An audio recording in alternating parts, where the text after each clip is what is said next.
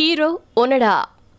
ஒரே ஒரு உத்தரவுக்காக இருபத்தி ஒன்பது ஆண்டுகள் பதுங்கி வாழ்ந்த ஒரு ஜப்பான் வீரருடைய விறுவிறுப்பான கதையை பத்தி தான் இந்த பதிவுல நம்ம பார்க்க போறோம். நாட்டுக்குள்ள மக்கள் அவங்களுடைய விருப்பம் போல வாழணும்னா பல நாட்டு எல்லைகளை ராணுவ வீரர்கள் இரவு பகல் பார்க்காம பாதுகாக்க வேண்டிய கட்டாயம் இப்பவும் இருந்துட்டு இருக்கு உலகத்துல எத்தனையோ துறைகள் இருந்தாலும் கடந்த பல நூற்றாண்டுகளா ஒரு ராணுவ வீரருக்கு கொடுக்கப்படக்கூடிய மரியாதை இன்னைக்கு வரைக்கும் பல நாடுகளையும் குறையவே இல்லை அப்படின்னு தான் சொல்லணும். அப்பேற்பட்ட ராணுவம் எப்போவுமே உத்தரவுகளின் கீழே தான் செயல்பட்டுட்டு வந்துட்டு இருக்கு ஒரு ராணுவ உயர் அதிகாரி கிட்ட இருந்து ஒரு வேலையை செய்ய சொல்லி உத்தரவு வந்துருச்சுன்னா அவருக்கு கீழே வேலை செய்யக்கூடிய வீரர்களுக்கு பதில் சொல்லவோ திட்டத்தை மாற்றி செயல்படுத்தக்கூடிய உரிமையோ அதிகாரமோ சுதந்திரமோ எதுவும் கிடையாது. வேலையை செஞ்சு முடிச்சாகணும் அவ்வளோதான் அப்படி இரண்டாம் உலக போர் காலத்துல ஒரு ஜப்பானிய வீரருக்கு கொடுக்கப்பட்ட உத்தரவை சிரம் மேற்கொண்டு காட்டுல தன்னுடைய வேலையை தொடங்கினவரு இரண்டாம் உலக போர் முடிஞ்சது கூட தெரியாம கிட்டத்தட்ட இருபத்தொன்பது வருஷங்கள் காட்டிலேயே வாழ்ந்திருக்காரு. அவர் பேரு ஹீரோ ஒனடா. யார் அவரு? அவருக்கு கொடுக்கப்பட்ட உத்தரவு என்ன? இத்தனை ஆண்டுகள் கழிச்சு அவர் எப்படி திரும்பவும் நாட்டுக்கு திரும்பினாரு? கடைசி காலத்துல என்னென்ன செஞ்சாரு? விரிவா பார்க்கலாம். இம்பிரியல் ஜாப்பனீஸ் ஆர்மியில் சேர்ந்த இளைஞர் ஹீரோ ஒனடா. ஜப்பான் சாம்ராஜ்யத்தின் கைசோ மாவட்டத்தில் ஆயிரத்தி தொள்ளாயிரத்தி இருபத்தி ரெண்டாவது வருஷம் மார்ச் பத்தொன்பதாம் தேதி பிறந்ததாகவும் சுமாரா பதினேழு வயசுலேயே சீனாவுக்கு ஒரு வர்த்தக நிறுவனத்தில் வேலை பார்க்க சென்றதாகவும் சில வலைத்தளங்களில் சொல்றாங்க. ஆயிரத்தி தொள்ளாயிரத்தி நாற்பத்தி ரெண்டாவது வருஷம் ஹீரோ ஒனடா ஜப்பான் ராணுவத்தில் சேர்ந்ததா பிபிசி வலைத்தளம் சொல்லுது. அவருடைய சுறுசுறுப்பு புத்திசாலித்தனத்தை கண்டு அவருக்கு கொரில்லா பயிற்சி அளிக்கப்பட்டது அப்படின்னும் அந்த வலைத்தள கட்டுரை ஒன்று சொல்லுது. ஆயிரத்தி தொள்ளாயிரத்தி நாற்பத்தி நாலாவது வருஷம் டிசம்பர் மாதம் ஹீரோ பிலிப்பைன்ஸ் நாட்டில் இருக்கக்கூடிய லுபாங் தீவின் வனப்பகுதியில் பணியமர்த்தப்பட்டிருக்காரு. அந்த தீவில் எதிரிகள் நிலை இருக்க என்னெல்லாம் செய்ய முடியுமோ அதை எல்லாத்தையுமே செய்யுங்க. ஜப்பான் ராணுவம் திரும்ப வர வரைக்கும் லுபாங் தீவை பிடிச்சு வச்சுக்கோங்க. அப்படிங்கிறது தான் ஹீரோ ஒனடாவுக்கு கொடுக்கப்பட்ட உத்தரவு அப்படின்னு சொல்லியிருக்கு பிபிசி வலைத்தளம். எந்த காரணத்தை முன்னிட்டும் அவர் எதிரி நாட்டிடம் சரணடைஞ்சிடவோ அல்லது தன்னைத்தானே மாய்த்து கொள்ளவோ கூடாது அப்படிங்கிறது தான் அவருடைய உத்தரவுல குறிப்பிடப்பட்டிருந்ததா சில வலைத்தளங்கள்ல பார்க்க முடியுது. ஜப்பானிய ராணுவ வீரர்களோட இணைஞ்சதுக்கு அப்புறமா பல்வேறு காரணங்களால எதிரி நாட்டு படைகள் லுபாங் தீவுல நுழையிறது ஹீரோ ஒனடாவால தடுக்க முடியல. பிலிப்பைன்ஸ் நாட்டில் ஜப்பான். இரண்டாம் உலகப் போர்ல ஒரு பகுதியா பிலிப்பைன்ஸ் நிலப்பரப்புகளை ஜப்பான் பெரிய அளவுல ஆக்கிரமிச்சிட்டு இருந்துச்சு. பிலிப்பைன்ஸ் நிலப்பகுதிகளை மீட்க அமெரிக்கா மெக்சிகோ ஆஸ்திரேலியா ஆகிய நாடுகள் தொடர்ந்து ஜப்பானுக்கு எதிராக போரிட்டு இருந்துச்சு. கடுமையான வான்வழி மற்றும் நிலவழி தாக்குதலால ஜப்பானிய படைகள் காட்டுக்குள்ளேயே ஒளிஞ்சு கொள்ள வேண்டிய கட்டாயம் ஏற்பட்டுச்சு. எதிரி நாட்டு படைகளின் தாக்குதல்ல பல ஜப்பானிய வீரர்கள் உயிரிழந்தாங்க. ஹீரோ வனடா மற்றும் மூன்று ஜப்பானிய வீரர்கள் மட்டுமே தனித்தனியா காட்டுக்குள்ள பதுங்கி வாழ வேண்டிய கட்டாயம் ஏற்பட்டுச்சு. வெடிகுண்டால் அடிபணிந்த ஜப்பான். இரண்டாம் உலக போர்ல ஜப்பான் தன்னால முடிஞ்ச வரைக்கும் உக்கிரமா போராடிட்டு இருந்தப்போ அமெரிக்கா ஃபேட்மேன் லிட்டில் பாய் அப்படிங்கக்கூடிய ரெண்டு அணுகுண்டுகளை ஹிரோஷிமா நாகாசாகி நகரங்கள் மேல வீசி பல்லாயிரக்கணக்கான ராணுவ வீரர்கள் மற்றும் பொதுமக்களை கொன்னு அது அதுவரைக்கும் திமிரி கொண்டிருந்த ஜப்பான் அணுகுண்டின் வலிமையையும் இழப்புகளையும் தாங்க முடியாம சரணடைஞ்சிச்சு.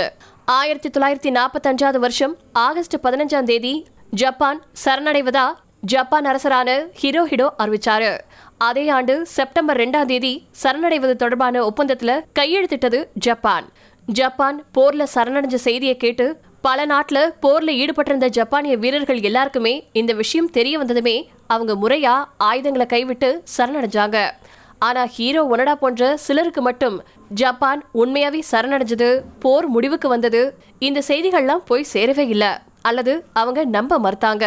ஹீரோ ஒனடாவோட பயணிச்ச மூணு ஜப்பானிய வீரர்களும் ஒருவர் பின் ஒருவரா உயிரிழந்தாங்க. கடைசியில ஹீரோ ஒனடா மட்டும் தனியா லுபாங் வனப்பகுதியில வாழத் தொடங்கினாரு. தகவல் தொடர்பு.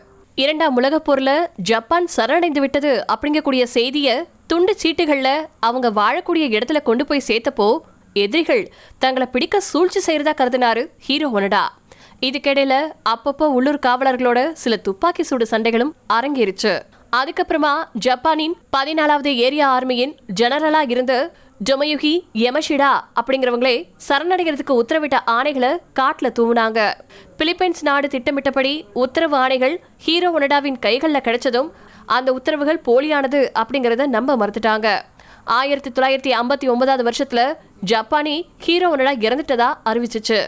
ஆனா ஹீரோ ஒனடா தூதன் வருவன் மழலை விழிநீர் துடைப்பன் மாறி பெய்யும். அப்படின்னு ஜப்பான் ராணுவத்தின் தூதுக்காக காத்துட்டு இருந்தாரு நொரியோ சுசுகி. பல ஆண்டுகள் கழிச்சு நொரியோ சுசுகி அப்படிங்கக்கூடிய ஜப்பான் நாட்டை சேர்ந்த பயணி ஒருத்தர் ஹீரோ ஒனடாவை தேடி புறப்பட்டாரு. ஆயிரத்தி தொள்ளாயிரத்தி எழுபத்தி ஒன்பதாவது வருஷம் பிப்ரவரி மாசம் நொரியோ தான் தேடி வந்த ஹீரோ ஒனடாவை கண்டுபிடிச்சாரு.